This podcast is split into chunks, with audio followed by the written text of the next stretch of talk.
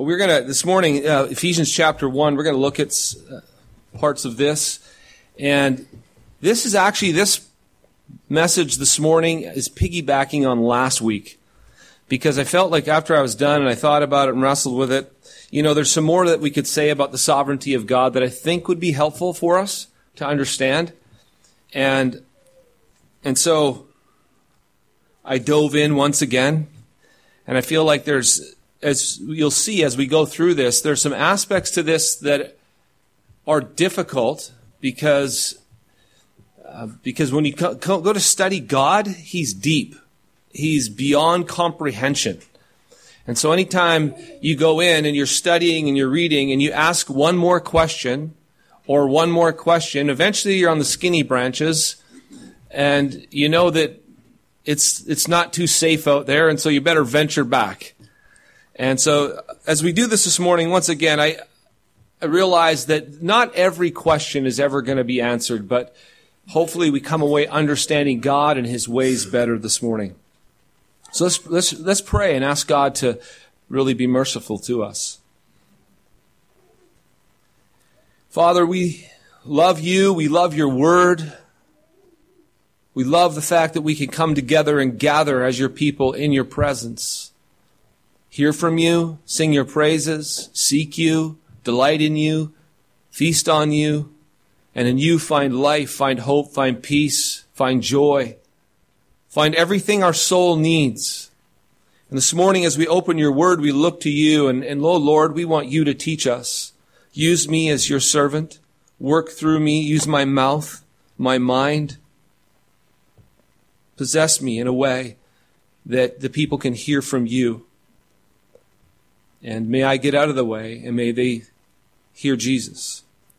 For Lord, we ask this this morning because we are in Jesus and because you delight to hear our prayers in Him. Amen. Well, as we get started here, and you're in Ephesians chapter 1, I want to begin by saying that God's sovereignty over all things ensures our salvation. It's because God is sovereign and he's sovereign over all things that anybody at all is saved. Without him being sovereign, without him acting sovereignly, there is no salvation. If you turn to Ephesians chapter 1, beginning in verse 3, it says, Blessed be the God and Father of our Lord Jesus Christ, who has blessed us in Christ with every spiritual blessing in the heavenly places even as he chose us in him before the foundation of the world, that we should be holy and blameless before him.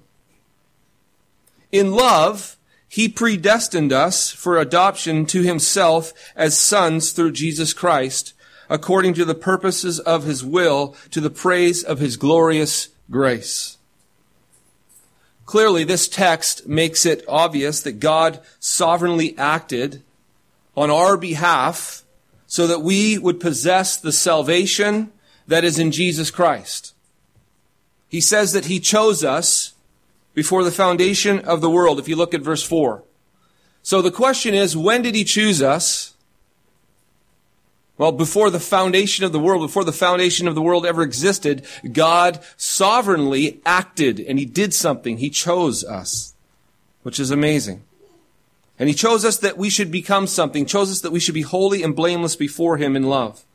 And it says in love, beginning verse 5, in love he, he did what? He predestined us.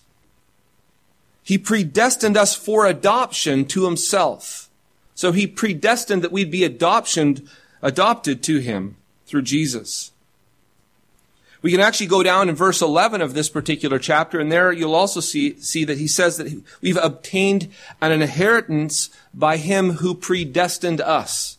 So he chose us. He predestined us. And Paul in this section is really emphasizing this fact.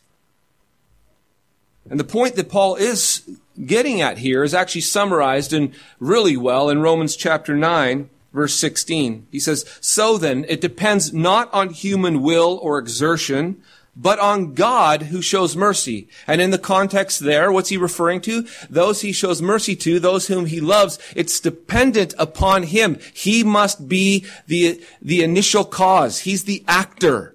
He must sovereignly act. Whereas Jesus said in, in John 6, 65, I told you that no one can come to me unless it is granted him by the Father. So Jesus tells the crowd, say, listen, it's like me saying here, listen folks, not one of you can come to Jesus unless it's granted to you by the Father. And you can go on and on, and there's all kinds of scriptures that speak of this. They speak of it, that demonstrate the same thing, that God sovereignly, He acts. He has to, He has to be the initiator in it all. now, having said that, unless we're careful to understand the context with which this is being said, within which this is being said, it's easy to misrepresent the sovereignty of God in salvation like this. Because one of the things I can't stand is when people represent this doctrine and make God out to be like some kind of monster who's just like, he's choosing, electing, and almost as if he's throwing some people into hell and, and oh yeah, these ones go into heaven. And, and actually I've listened to a fair amount of this stuff and I've seen some people do that. The God, the God they're, they're presenting is ugly. And it's just not correct. Because here's some, here's some context that we have to understand this within. And the one is that our condition outside of Jesus. We have to understand one, our condition outside of Jesus. Two, God's heart towards the lost. And three, God's very nature that governs all things and all decisions. If we don't understand these three things when we're talking about God's sovereign choosing, God's sovereignly electing and determining those who be saved, we get very uh, misguided in this whole doctrine. So first of all, to understand our condition, look over at chapter 2 of Ephesians. Ephesians chapter 2. Paul talks about our condition before God, and then it starts to become clear why God must sovereignly act, why he must choose. Look at Ephesians 2, beginning at verse 1. And you were dead. And you were dead in trespasses and sins and then if you look down at verse, and then he goes on to talk about this condition of being trespasses and sins. And then down in verse four, it says, but God, being rich in mercy because of the great love with which he loved us, even when we were dead in our trespasses, he made us alive together with Christ. By grace you've been saved. And he's raised us up with him and seated us with him in the heavenly places in Christ Jesus. So here's the picture. Like here's the condition. It isn't like we are all on life rafts floating around the sea of life. And then some people are calling out to God, God, save me. God, save me. If he, any image like that at all is completely wrong. Dump the life rafts. Everyone dies, goes down to the bottom of the sea, and they're all dead on the bottom. Dead, it says. Dead. Not half alive, dead. You get it? Dead. No life, dead. So, the thing is, God must act. Why? What's the precondition? Well, the problem is we're all dead. It's like Ezekiel who's, who's proclaiming before the, the valley of dead, dry bones. That's what preaching is like.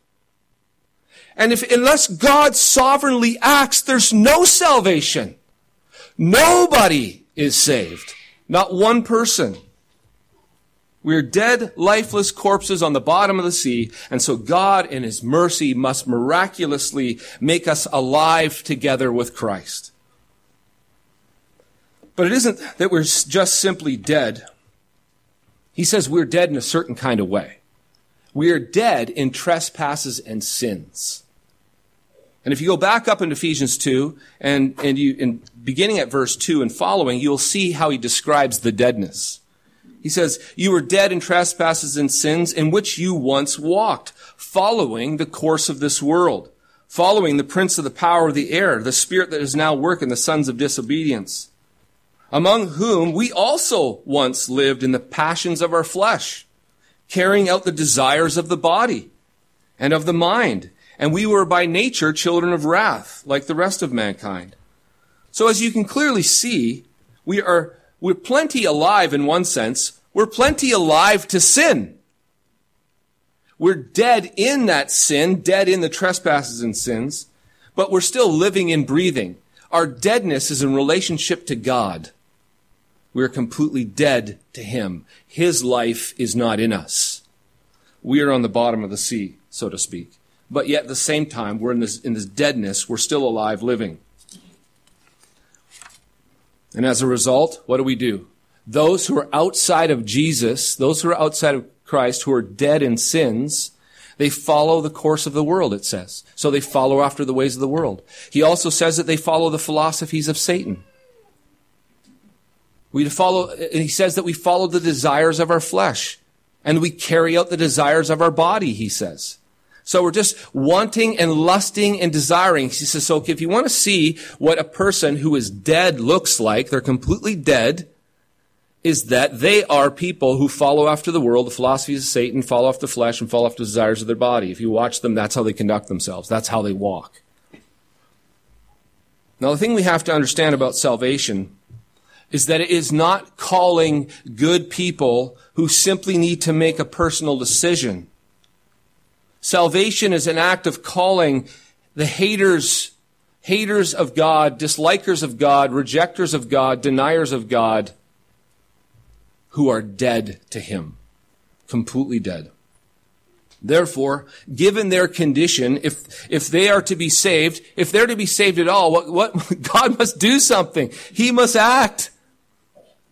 He must determine, he must choose. Has to.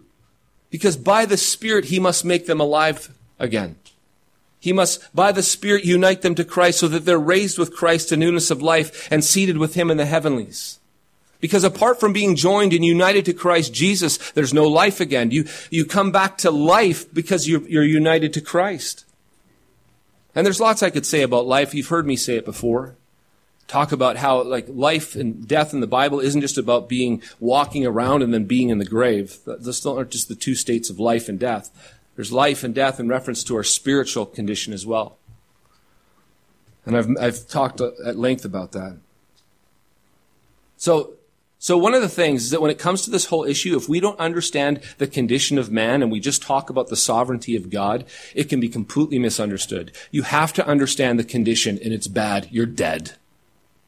Right? The second thing I think we need to really understand in this context is that we have to understand God's heart toward the lost. And I've, I've went over this as well several times, but I'm just going to remind us all that God's truly does have a concern for the lost.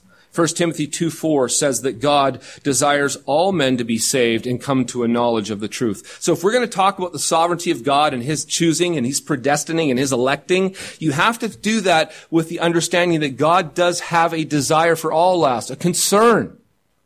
He desires that all come to repentance, all be saved. But He knows that unless He has to do the acting, otherwise it can't happen.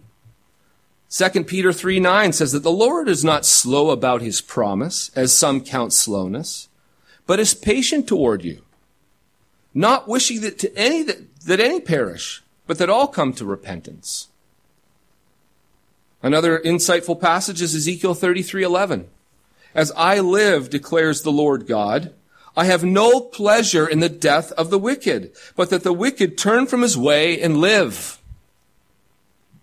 All of these passages, and there's more, we could look at others, they reveal to us the heart of God toward lost sinners who reject Him. And in some cases, hate Him. In some cases, despise Him. In some cases, completely blaspheme Him. This is, those are those people. Every single person in this world born into Adam is born in a condition that we just looked at. And uh, they're haters of God. They turn from God. They, they pursue their own thing. They do their own thing. They don't have any interest in God. And it's those people it says that if we understand that we understand their condition, we also understand God's, God's heart towards them is this, that He loves them. He's, he, he desires that, he, that they would all turn. But they reject Him. They turn from him, they ignore him, they blaspheme him, they deny him, etc., etc. But they never turn to him. Now, this is, that's important to understand God's heart in all this. It's important to understand the condition, but it's also important to understand the very fundamental nature of God by which God makes his decisions and does things. First John teaches us that God is love, right? By his very nature, God is love. And when the Spirit of God fills the soul, the fruit that comes out of the fruit of the Spirit, according to Galatians 5.22 and following, is what? Is love, joy, peace, patience, kindness, gentleness, faithfulness, and self-control. This, so the nature of God comes and fills a soul. The Spirit of God, who is God, fills it. And he says, if, when the Spirit is there, this is the fruit that comes out of that life. And why is that the fruit? Because this is the very nature of God. Who God is. And this is what comes out. So if you want, who is God? Well, God is love. And when God manifests himself, when it, when it's exposed, what do we see? We see love, joy, peace, patience, kindness, gentleness, faithfulness, self-control. And, and, and there's no better picture of this than Jesus. Jesus is the expressed image of the invisible God. He is the exact image. If you want to see God, look at Jesus. What would, what would God do if he lived on earth? Look at Jesus. And who do we see? The most loving, self-sacrificing man who ever lived. He knew, he knew who to heal and who to bind up and who to tenderly forgive. And, you know, it's just, it's amazing because he's out amongst sinners and he's loving on them. And then the religious, arrogant, proud elite of the, of the society, he was not afraid in the slightest to let them have it.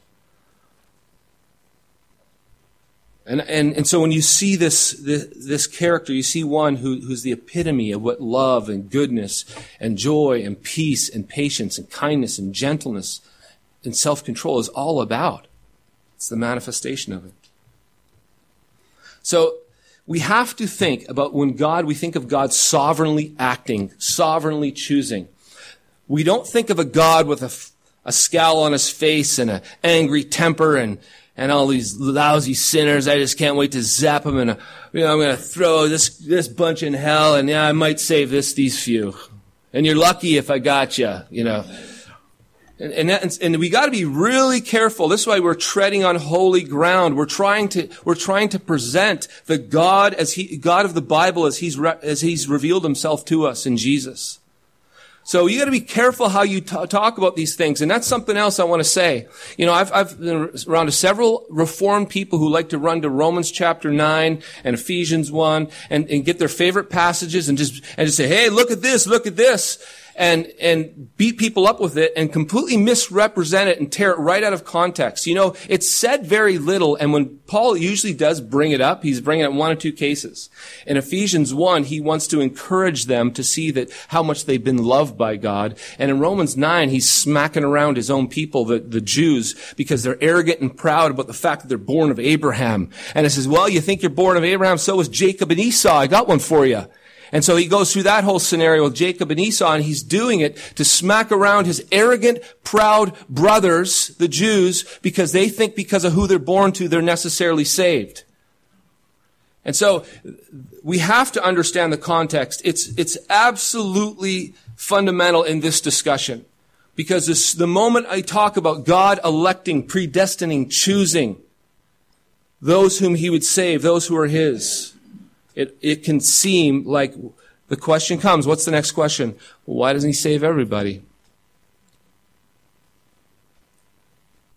It's a good question, isn't it? Okay, because okay, Dean, I follow the argument. I know that I know who we are. I know that we're dead in trespasses and sins. We're apart from Christ. There's no life. God must act. He has to. I know God's heart towards the lost. I know who He is fundamentally in His nature. So the question is, why doesn't he, why doesn't he by his sovereign act choose everybody, every single person? And I just want, I'm here to say that that is a, that's a valid question. It's a good question. And there are plenty of people who've actually done a really good job explaining and articulating this, especially when you get into the aspects of showing that this is, this is a highly complex thing going on because what God is doing in all of it is he's revealing things that our, our brains can't really get around. Because on the one hand, he has to suffer. He has to suffer and show himself suffering so that we can even know that our God is a God who's willing to suffer. You, he could tell you that he suffers, that he's willing to suffer, and hell, I'm willing to suffer for a long, long time. And I'm willing to suffer out of love, out of, out of love. Not out of like gleeful joy. Oh, it's so great when, you know, let's cast another one into hell. You know, any idea of that is just complete misrepresentation of God. Actually, I think that it grieves God because if you know his fundamental nature and when he, he makes decisions to not save people, it grieves him, but it's necessary on so many levels. We, uh, great theologians have walked through this carefully and you can go and if you, you're interested in really researching this, you can see how there's multi layers here that, uh, of things that happen as a result of it. Like one is even for our sakes, those who are being saved, we see and understand and know the grace of God in ways that, in ways that'll take eternity to comprehend. Because you know what'll happen whenever we see someone else who doesn't receive what we received? It humbles your heart because it's like we were the same and I and he chose me he loved me and then he didn't him. And then when I look at that my my heart is overwhelmed and I feel like I won the biggest lottery in the universe. And like why me oh God? Why me? I was I'm worse than that guy. I, I there's there's 10 or 20 of them 100 of them and I'm way worse than all of them so there's there's that aspect. There's so many layers. There's a layer of us seeing and understanding the very nature and character of God on so many levels. So there's answers to it, but it's complex and, it, and it's very deep. So that there's, uh, just know that it's okay to have the questions. It's okay to ask them, but just don't leave them open-ended. Search, search them out, pursue them, go after them. There's plenty of good material on this, but I have to move on. You know, one of the things we have to understand in all of this discussion about God's sovereignty is that God's sovereignty does not take away man's responsibility. When we read throughout scripture, one thing is clear. Man is called to act. He is called to believe. He is called to obey and he's responsible for that. So man is responsible because man, God, God does, doesn't manipulate men. He allows men to do their thing. and he's going to hold them accountable for their thing. They're responsible. It never in one way takes away man's responsibility so he could say, well, it's not me, it's God doing everything. Man must repent, man must believe, man must obey, man must trust and God will hold him accountable for this. Just listen to some of these passages that I'm going to read, and you'll see that this is clearly the case.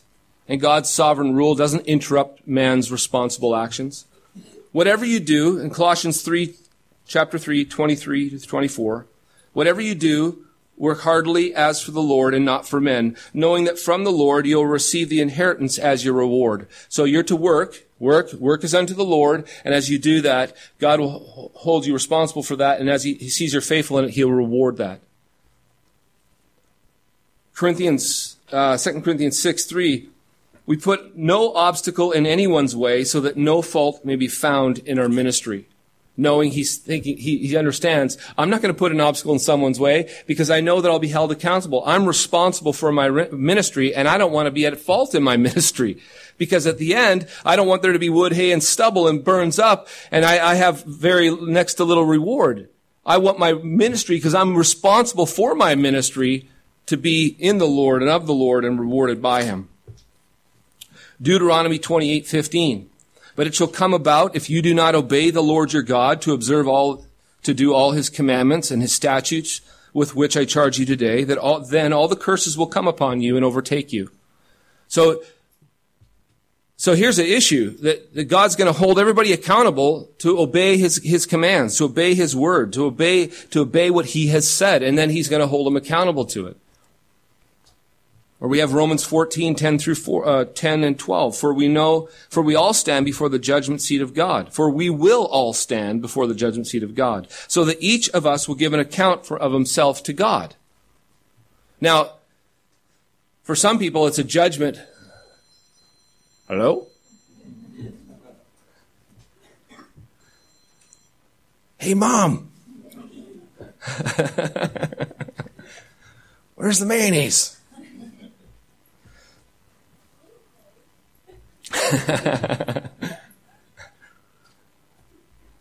so we have to understand that everyone is going to be accountable for what they're saying. Some, some, as they're in the judgment, will be, it'll be a determination of life eternal life or eternal death. For others, it'll even be a judgment of their works for reward. So those, even though all of us who are in Christ and are, go before the Lord and we're judged, we'll, we will be judged in Christ. So yeah, you're saved, but some as if through fire.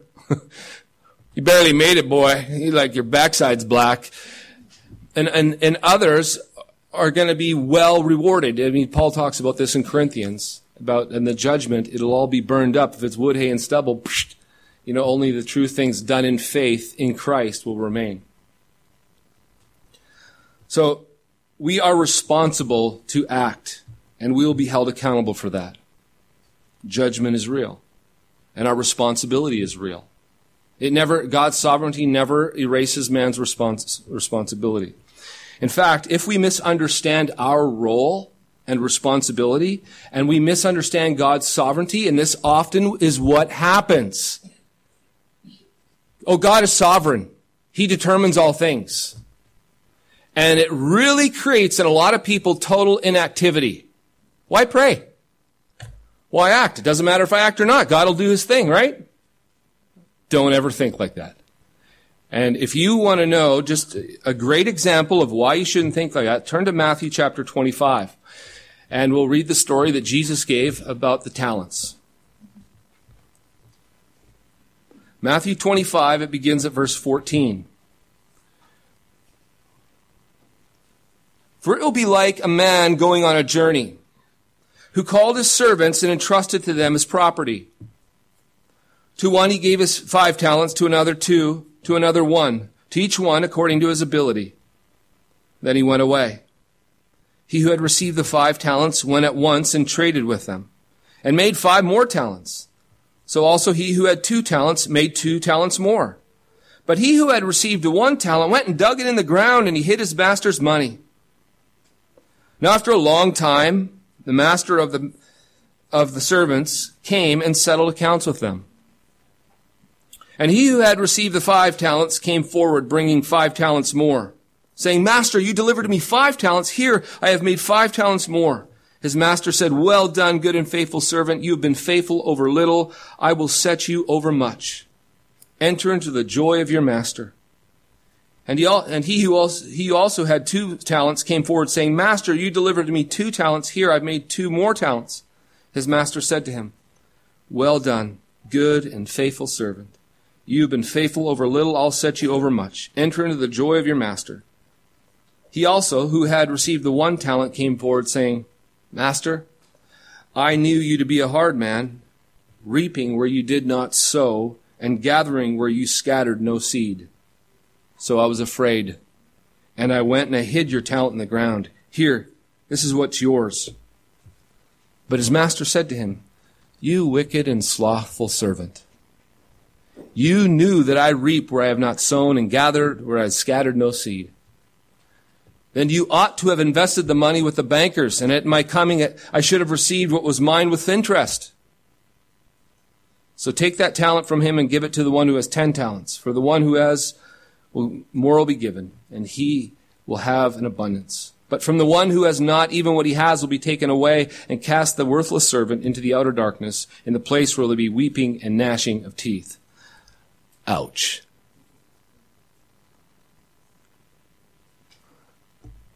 Now that's what happens to a Calvinist who doesn't understand his responsibility before God. I remember reading that thinking, ooh, I know a lot of people like this. What's the point? Why bother? God's sovereign. He does what he wants. And I've seen a lot of people come to understand the sovereignty of God and watch their prayer life dip as if it doesn't matter much. Oh, they used to be have evangelistic fervor and going out and seeking and crying out and telling everybody. It was like, oh, God's sovereign. He chooses people. They can't even come to him. What's what's the what's the sense? Ooh, scary. You don't understand. We are responsible in our actions and, and, God will hold us responsible for them. And His sovereignty never negates our responsibility ever. And our, and our responsibility is to do what He's called us to do and let Him do what He's doing. Not judge from that how much effort we should give to something. I once heard John Piper say, you know, if you're a true Calvinist, you would actually evangelize even more and more thoroughly because you know it's going to be effective. God said he's going to save the nations and you know he's actually going to do it. It's not, I'm not, it's not up to man. I know God's going to do it. So it should actually make you even more of an evangelist. Same with prayer. You know God hears you. You know God loves you. You know God's, uh, you're in Christ Jesus. You know that he answers prayer and you know that he's sovereign. It should make you pray even more. But we pervert and we twist and we misunderstand this doctrine of sovereignty and then we get off the rails. And I'm afraid we need to re- read this passage every now and then to remind ourselves that if you believe in the sovereignty of God, you better be careful that it never takes away man's responsibility before God. And so, I think when it comes to the, resp- the sovereignty of God and the responsibility of man, we have to understand that both are absolutely true. But we also, here's something else we have to understand that even, so man is, man is responsible. Responsible for the things he says, the things he does, the choices he makes. He's fully responsible before God. And his, and the things that he does have an impact, and the things he says have an impact, and the things we do are, are doing things in the world. But we have to understand that God's sovereignty always, no matter, even though you're responsible and even though you're a free acting agent and you're doing your things and God is, and things that you're doing are having an effect, God's sovereignty always trumps, always trumps man's will. We can never think that, oh no, what if? Oh no, like uh, somehow uh, this or this could happen and we're not sure what could happen and anything could happen. It's just a really, we, are not sure because if this person does this and I, I do this and this person does that and I do that, then this will happen and this will happen. We love to do this. We love to figure everything out. Like, and, and the more we figure things out, the more we feel like we have control. It's like, it's a feeling of, and then, and then when we really have it all figured out, it's like, yeah, we, it's like, yeah, we're, we're on top of it. We rule it. We're sovereign now all of a sudden. I'm in charge because I got it all figured out. And that's how I like it. I like it having it figured out. Because when it's figured out, things feel good. I feel in control. And when you feel in control, ah, I love control. Because control puts me in charge. And as long as, long as Dean's in charge, life is good. Except God doesn't think so. Because there's only one in charge. He's the sovereign. We're the servant. And what we have to learn to do is be okay with the sovereign. And be okay being the servant. And be good with whatever you bring my way, O Lord. You're good. And this is good because you brought it my way. That takes a long time. It Doesn't that take a long time to, you know, it's like God's just constantly, isn't he, isn't that the lesson he's working in our lives? He just ch- cuts our legs out takes away things, brings circumstances and situations. God, if you're in control, why would you ever do this? This is crazy. And then those situations, those circumstances, they overwhelm us. I can't, I can't figure it out.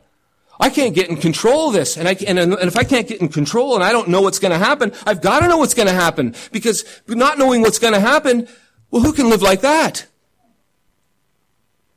I don't want to live like that. I want to know what's going to happen. God says, no. I'm the sovereign, you're the servant.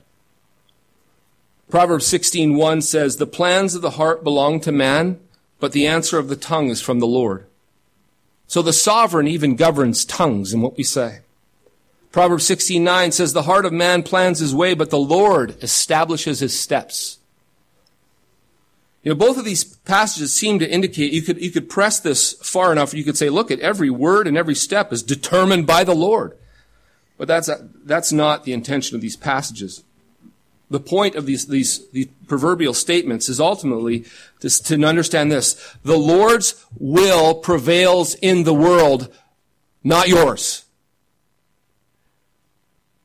This, he's the sovereign, not you. So the principle, the point is to realize that you cannot, no matter what you plan, no matter what you determine, no matter what, the sovereign governs and rules. He will decide. You can do all the planning you want. You can do all the preparing you want. And if it doesn't unfold the way God wants, He could cut the legs out from underneath it. Have you ever had your legs cut out? Have you ever had dreams smashed? Have you ever had your ideals wrecked? Well, of course. If you're a Christian, you'd say, oh yeah, welcome to my life. That's because we constantly have to learn who is the sovereign and who is the servant. We want to make God our servant, our genie. James 4, 13 through 16 says, Come now, you who say tomorrow, uh, today or tomorrow we'll go into such and such a town and spend a year there and trade and make a profit.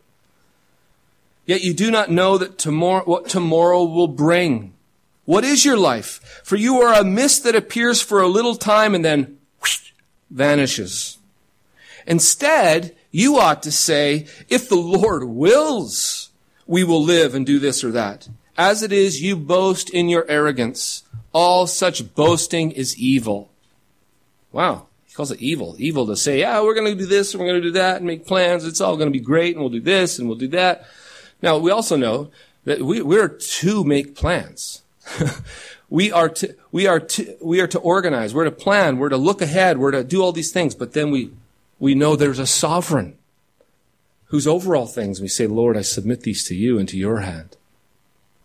Your will be done because I know there's, there's not much I can do about it. We can never thwart the sovereign's will. But ultimately, and ultimately, his, God's will stands. You know, I, have, I heard a story of a man who tried to kill himself by putting a gun in his mouth. And he has a plan. Here's a man with a plan to end his life.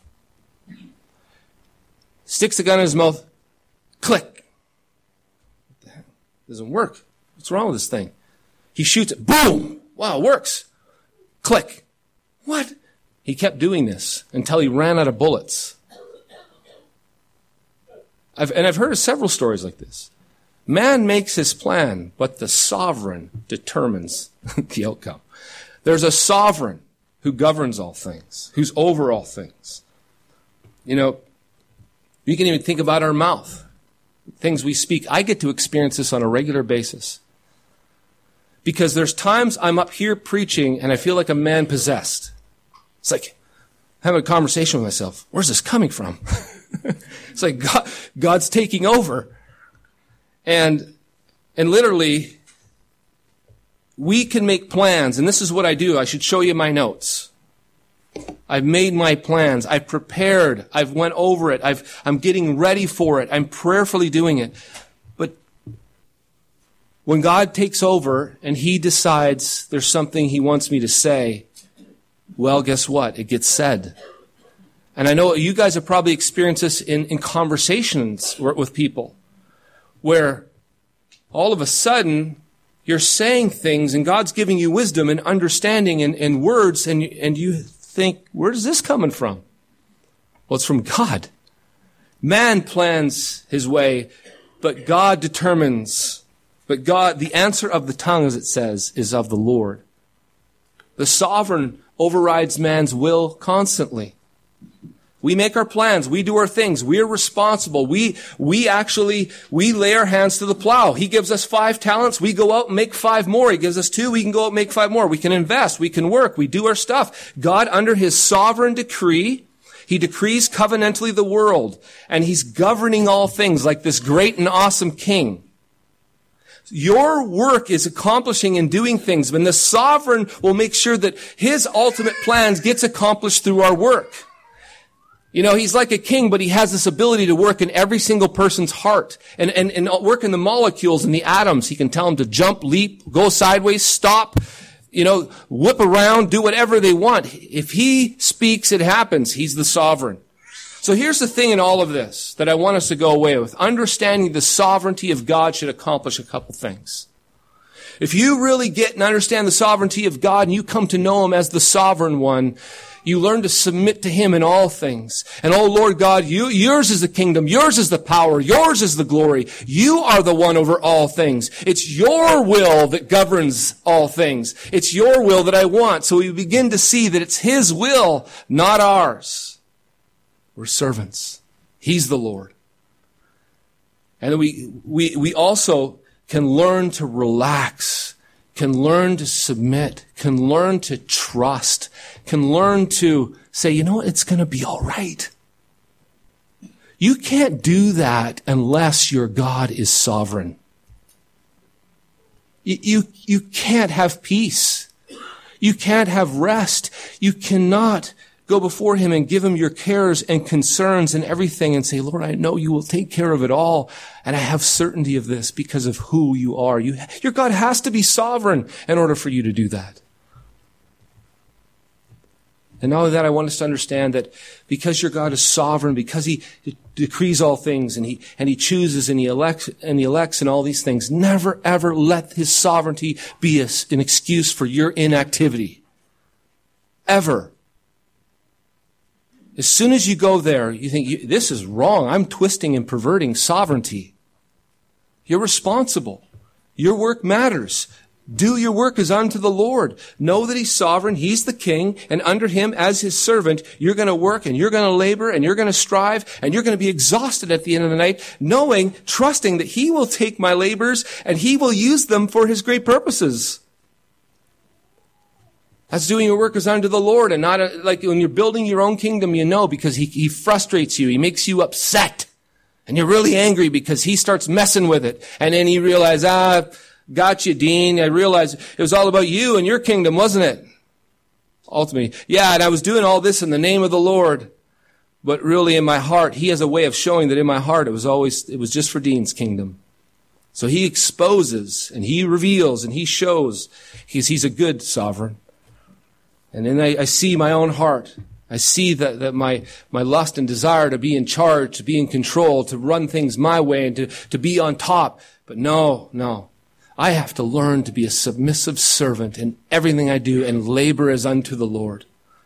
And that takes a lifetime, a lifetime of repenting, a lifetime of knowing my God and seeking Him, a lifetime of understanding His sovereign reign and myself as a servant and continually being broken and humbled under Him so that I want to be at the end of my days, I can, He can bring anything my way and I can trust Him. He's my sovereign. Amen.